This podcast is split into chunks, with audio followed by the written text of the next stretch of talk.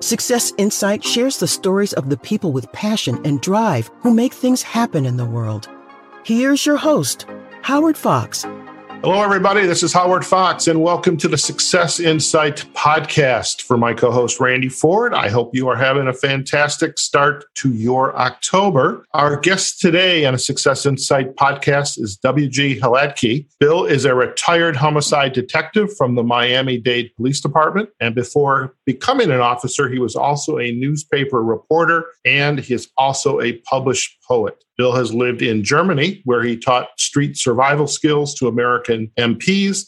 And today, when he's not writing, he's traveling around the country explaining to police officers how violent encounters impact our psychological and physiological responses. Bill is also the author of a new series of science fiction novels the Book of Ruin series. And the Book of Ruin, his first book, was published in 2018. And The Flashfall Sword, which is actually a prequel, was published this year in 2019. Bill, welcome to the Success Insight podcast. Thank you, Howard. So I have to ask when I was reading about the books, post apocalyptic science fiction. I'm curious what the distinction was because as I was reading, I'm thinking post apocalyptic, but then is that typically does that sit within the, the science fiction genre? How does that line up? I'm curious. I would say it does, but when I was writing the book, I wasn't thinking about finding something that would fit in a particular genre. It's science fiction because I invent certain scientific machines or machines that do not exist now. And so that's how it came about. And also, I, I, talk about a future that existed after a series of solar storms basically destroyed modernity or the modern way of life throughout the earth and and how mankind would recover. You know, and I go into kind of a fictional history of how they recover. Okay. You know, I, I want to get into the books, the Book of Ruin, the Flashfall Sword, but I think my, my, our listeners would also like to learn a little bit more about you. And, and I'm also with an added angle is how did you come to say write this book? What was the that moment of insight, that inspiration to write the book? So share a little bit about your story from being a, a detective in Miami. And by the way, you weren't the real version of Don Johnson in Miami Vice, were you? No, I didn't work narcotics. I worked traditional investigations like robbery and homicides. Don Johnson worked narcotics. I was there during that time, but I basically went more of a traditional track. I see. Investigations. Now, I can't believe I would be the first person to ever ask you that, am I? No. Okay, good, good. I, I didn't want you to think this guy is totally off the wall here. So you, you spent some time in the, in the force. You were also a newspaper. 30 years. How many years? 30? 30. 30 some years. That's that's a long time. For most people that's that's a career and I'm I'm ready to retire and then be done, but you're you haven't been done. You've been doing you've done a lot of other work in addition to the, the, being the detective. Talk a little bit about the writing and poetry and some ways how that perhaps has influenced creating these science fiction novels. Well, until I retired, my readings were mainly nonfiction, a lot of politics, a lot of history. And I have two master's degree, which are not in literature. The one's in public administration, and the other one is in criminal justice with the emphasis on forensic behavior. So getting into fiction was kind of a surprise to me too. How this came about though is that, like you mentioned, I used I lived in Europe for several years. I had a I got a leave of absence from the department because my wife got a job over there, and I've probably been to Europe a dozen times. And what's so interesting about Europe is just that the history, the depth of history is all around you. Where I grew up in Iowa, you know, the only history are the Civil War Union cannons that surround the State House Mm-hmm. And I would drive all around Germany at the time going to my classes and I would pass, you know, medieval castles or ruins of Middle Age fortresses or even well preserved medieval towns that even to this day, if you had a crude uh, a knight from the past that happened to time warp to the future, he would feel comfortable because it's so well preserved. And I'm driving around, I also spot German TV towers, and they're different from what we have in the States. They're called Fernsehturms And usually at the top of these towers, there's like a big globe type structure where several rooms and floors and sometimes restaurants are there. And it's something unique to Germany. The most famous one is in Berlin. So as I'm driving around, you know, I see these ruins and I then I see these TV towers, and at times they kind of hit me as if they're also from the Middle Ages. So I started thinking, what would happen to these towers if all of a sudden modernity collapsed? Would they be used by the people as castles, or would they tear them apart like a lot of Roman ruins were torn apart after the fall of the empire. So that's so I started thinking about that, and from there the idea just kept spinning around my head until after I retired and I had some time. I thought, well, let me play around with that concept.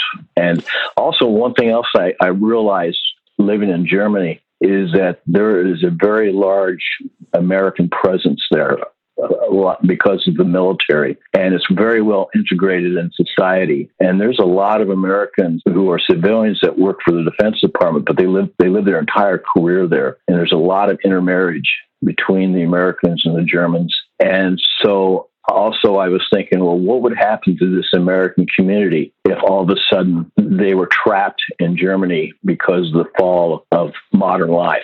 They were unable to get back to the United States. These are some of the questions I had that kept spinning around my head that I decided I'd explore.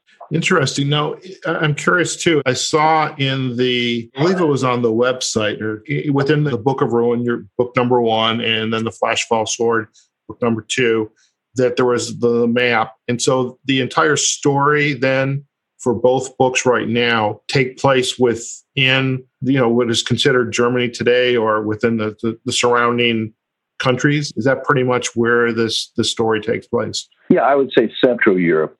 In the Flash Forward Sword, we introduce some very violent, primitive people, and they called Shadowlanders, and they live in the Shadowland, and which they took over, which is France. And in the location of various cities, like Obama City and the German city, which I call the Germans Teutons, those are actual locations of real cities. I just changed the names of the cities. I talk about the Hungarian plains, which is obviously Hungary, and also Slovakia, which is really a combination of Poland and the Czech Republic. I, also noticed so there's takes, a new Reykjavik. Re- Reykjavik? Right. That is basically located at Kiev in Ukraine. One thing I point out is that because of the, the fall of modern life brought on by this constant solar storms that keep striking the United States. I guess I should explain that a little bit because scientists know that a good set of solar storms could wipe out all of our electronics. There's been several times where they've actually shut down electrical systems and or uh, caused, like in, in the 19th century, telegraph wires were actually uh, ignited on, put on fire because they were overwhelmed by the solar particles that hit the Earth. So you know that's that's what brought down in my mind in my stories that's what brought down modern life. You know that's very interesting. A couple weeks ago i had a guest on who very nice man. I really enjoyed the conversation and it was what was interesting about it is he is a climate change i wouldn't say denier i would say skeptic. And his premise was there's nothing extraordinary about the changes in climate. The data doesn't pinpoint things are worse today versus where they were 50, 100, 150, 200 years ago based on measuring and analyzing the data. Though there is certainly humanity's impact on our climate. And it's interesting with your story, the fallout from the, the, cosmic storms, that is something totally outside of our control. So even if we could have planned for it, from your writing and the research you were doing, this type of event, I mean, it's a very real event that it has happened, but can certainly happen again. Well, there are ways to protect our electronic infrastructure. The problem is very expensive, and the electrical companies just don't want to put the money into it. But also, in my series of books, the electrical storms keep coming. So we're never able really to re- recover. And that's the background. But at the same time, I talk about, and I don't really get into it, but there is climate change in my stories. For example, there's an ice pack that crept closer to northern Germany where it's it's and it's, it's constantly present. And part of the reason, in my mind, which I don't get into it, is because of the Gulf Stream has basically shut down, and there's researchers saying because of all the ice that is starting to melt and get into our oceans, it's fresh water, and fresh water will eventually could shut down or slow down the Gulf Stream that keeps parts of Europe warm, warmer than normal. So, I mean, I play around with that sort of stuff too. But really, what the two books really emphasize I, is friendship, camaraderie, people struggling together. The world of which I create, I build, is a background to give them a stage which to struggle in. And I have because of my experience as a police officer during the bad old days in Miami, where crime back then was three times higher than it is now, I went through the experience of getting very close to the people I worked with, to the other officers, because it was almost like a low grade war. You're just going to call to call, and the, and the crime and the homicides are just everywhere. So what happened is is that I really emphasized camaraderie and the friendships, and also the loves that is instilled in people that have to share danger. And I emphasize that in both books. So, in the first book, The Book of Ruin, you have the hero, perhaps, or is, is it one hero? Is it a group of heroes? I mean, and you have the remnants of this United States force, or I guess it's NATO. Is there more than one hero? Is, it, or just the main one? And there's obviously the, the protagonist. Well, there, there's a collection of heroes, but they work together.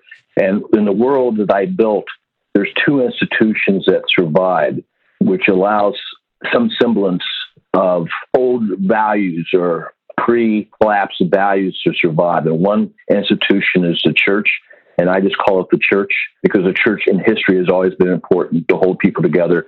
And the other one is NATO, and that is really the military arm. And the heroes are NATO Rangers, and the leader is a senior chief that I call Weir, W E I R, Weir, but he has a team, and the team are, are a collection of various characters, and they all have their little quirks, and they all have their own little diff- different personalities, but they struggle together, and they at the end they are very tightly bound because of what they survived, um, and also you know I have my in the first book, especially, I have an enemy, and the enemy comes from the Eurasian steppes. You know, again, this goes back to how the geography of that area, because we had, and I don't know many people know this, but there's a vast steppe or prairie that goes from Ukraine all the way to China. And historically, like Genghis Khan, when he invaded Europe, he went along these steppes. So my bad guys in the first book, they're not Genghis Khan type bad guys, but they again they came from the east into Europe through the vast steppes. Now, the Flashfall Sword is actually, though it's book two in the series, it's actually a prequel to the Book of Ruin.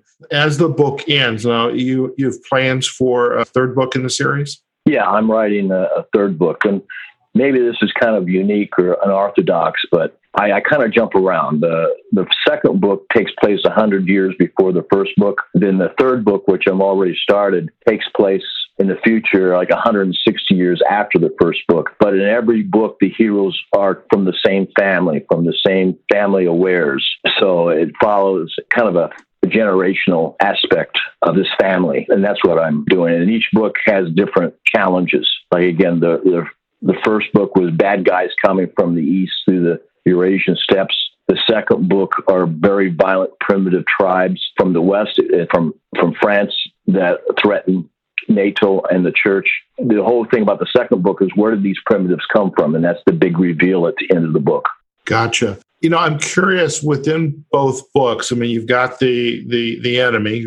I would guess it's the protagonist. You've got the the heroes, the the people who are doing their best to hold society together. So the combination of the church and NATO. I'm also curious, just given the nature of our politics today, is where do the politicians fit into this? Are they like they are today? Well, in the first book, it's more, it's not the extreme politics of today. I'm believe it or not, I may be getting into that in the last book or the third book, which I'm writing now. But in the first book, you have a Senate that controls what I call Teutonic America. This is the combination of the German city state and the American city state that have come together to form a small realm. But you have, you know, you have the senators, but then you have the wealthy landowners that try to control what, how money is spent. You have the church that is passive is very pacific. They want to make a deal with these invaders to protect their interests. So there's a lot of political intrigue also involved in, in the first book. The second book is the political intrigue exists, but it, it, a lot of it involves the fact that there's a spy in the church or in NATO that's helping out the primitives. Gotcha. Know, I'm curious, and maybe this kind of puts you on the spot is as you were writing these books, what did you learn about yourself as either as a writer, as a storyteller? What's inspiring you to kind of expand and add, add additional elements or clarity, complexity to your universe? I mean, that's a good question. There's a couple of things. Number one, the first book took about four years to write for the simple reason I did not know how to write fiction. I, ha- I mean, I could write, but after 30 years of writing police reports, very co- complex police reports, that's much different on how to write fictions. And again, I when I first started writing the first book, I wasn't thinking, well, I'm going to publish this. Sent it to some professionals, and they a lot of them said this is crap, which it was. But they really couldn't tell me how to write. I mean, they would throw out certain phrases saying, you know, show, don't tell, but they never really explain it. And really, the book that really helped me was writing novels for dummies because okay. it was just very, it was just very simple. Then I was very lucky. I found an editor who I mean, who I had to pay, but she was very, very good at explaining and help in editing it down. And I used her for both books. So that's that was one thing I found out. The second thing is that, and this goes to the question which you haven't asked, a lot of people have, why are I writing about police work? Because that's really my background. And the reason is, is that I'm going to have fun writing this. Right. I want to go to a world I enjoy being in, being there. This is a supposed to be a fun read, even though I've had some criticism that this, some of there's too much violence in it. Even though my violence I describe is historically based, but the, the thing with me, and even though I'm very proud of what I did as a police officer, even though I still lecture as two police officers, I'm very proud of that. I cannot romanticize police work. And I think for if you want to, for a good fiction writer, you have to kind of, it has to be some of the romance between you and the story you're telling. And I just cannot do that. The same way, like most cops, they won't watch police TV dramas. Right. They just can't because what they see on TV doesn't fit what they actually know. And it's just, there's just no romance to it. You know, and then also, as you mentioned at the beginning, uh, my wife and I have always traveled. We enjoy traveling, and I just love exotic worlds. Or to me, they're exotic. I, I, I love how people live different lives, and I love so I try to you know re-experience that as I'm writing my stories. But the books are supposed to be like a good summer read. Well, you know something. I, I, when we were first having our conversation about coming on the podcast and looking at the books and the genre, and I'm thinking, yep, that that that's a book you take to the beach with you, or sit outside when it's nice out in summer and just then kind of have a good read and a you know an iced tea or an adult beverage, whatever your choice is. I'm curious, and now that so the the books are out, you're writing number three, and folks, we will provide links back to Bill's book on the Amazon page where they're located. So no fear for that. Bill, in the minutes we have left together, if folks want to learn more about you and your work, find ways to stay in touch with you about your books, what's the best way to do that? Well, I have a website, which is wghladkyauthor.com. Again, I, my last name is Czech. So there's a, to a lot of people, it's missing a vowel, but it's H L A D K Y. They can go there if they're interested in the seminar that I, I participate in. They can go to uh, Surviving Violent Encounters. We have a website there where I have my my police bio there. Okay. And now, besides the books, do you also have a, a blog or any t- other writings that you know people can kind of keep an eye on what you're what, you, what you're up to in, in the writing space well what i do is if you go to my website wg Hladky author it asks you if you want to sign up for the newsletter. And once a month, you know, I send out a, a newsletter, explain some of the research I'm doing, or like what I'm, you know, the podcast I'm on. And then also on that website, there's a button for the blog where I will also post those newsletters on the blog page. Very good, very good. And we'll also provide links uh, to that in our show notes as well. Couple quick questions. And one is the within the, the, the books, are your readers, are they middle-aged men like me? Are they teenagers? Who's who's the audience? And then what's been the reaction to the books from the folks who have been reading it? Perhaps outside of your near and dear family and friends who want you to be a, a New York Times bestseller. What's been the reaction to the book? Well, I find it interesting because some of the people, especially women, are, are somewhat taken back by the violence, especially in the second book. But the violence is there to make a point, especially on when you get to the end of the book and you explain where these primitives came from. But other people really enjoy it because it pulls you into a world and that they never imagined. And also, I find out that a lot of the people that really enjoy the book are like professionals. Like um, thinking about a couple of psychologists that read them, that they, they just really enjoy it. So it's kind of it's kind of mixed. Okay. Well, you know, I, I tell you, I, I, am very anxious to sit down and when I have time to to read the books. I, I mean, I love science fiction. I grew up reading science fiction novels and even more perhaps into the, the fantasy realm but nonetheless, I mean, just it's a great story. I love the the history. I mean, I, I never got to to Germany, and, and though I was in, in, France for a little bit, but you know, just the history and things that you see there, those towers, I'm really kind of fascinated with. I know there's a big one in London, but just the kind of ideas about those and just the the surrounding area is very interesting. In our in our final few moments together, Bill, in our show uh, towards the end, we like to ask our guests an insight to go. And an insight to go is kind of a, uh, a way for our guests to share, whether it's a quote, an idea, a tip, anything that, that you want to leave our listeners wanting more and to perhaps to learn more about you and your books.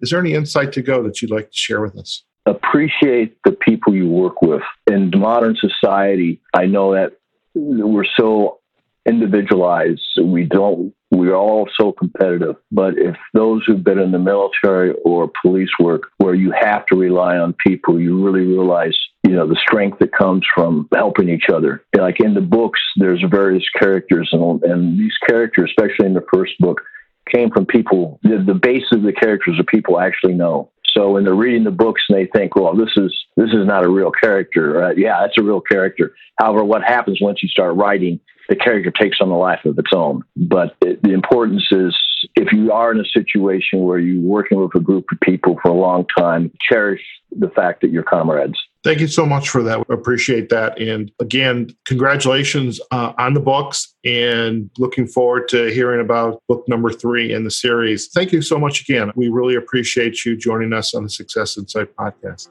Well, there you have it, folks. We were just chatting with Bill Hladky. You can find his books on Amazon. This is the Book of Ruin series. Uh, the books are by W.G. Hladky, H L A D K Y. Again, we're going to provide links to the book on his website. We'll also provide a link back to his author page. And I know he even has a, a Facebook page as well. We'll link there too. A very interesting story. I mean, this is, we, we definitely were into the fiction realm here. You know, we can't be all business and nonfiction. And in our day, sometimes we need to kind of step back, decompress. And what better way to do that than read a good book or two? So we hope you enjoyed today's show. For my co host, Randy Ford. This is Howard Fox. Thank you again for joining us on a Success Insight podcast. Wherever you are, whatever you're doing, go out there and have a phenomenal day. And we'll see you again on the next episode. Bye now.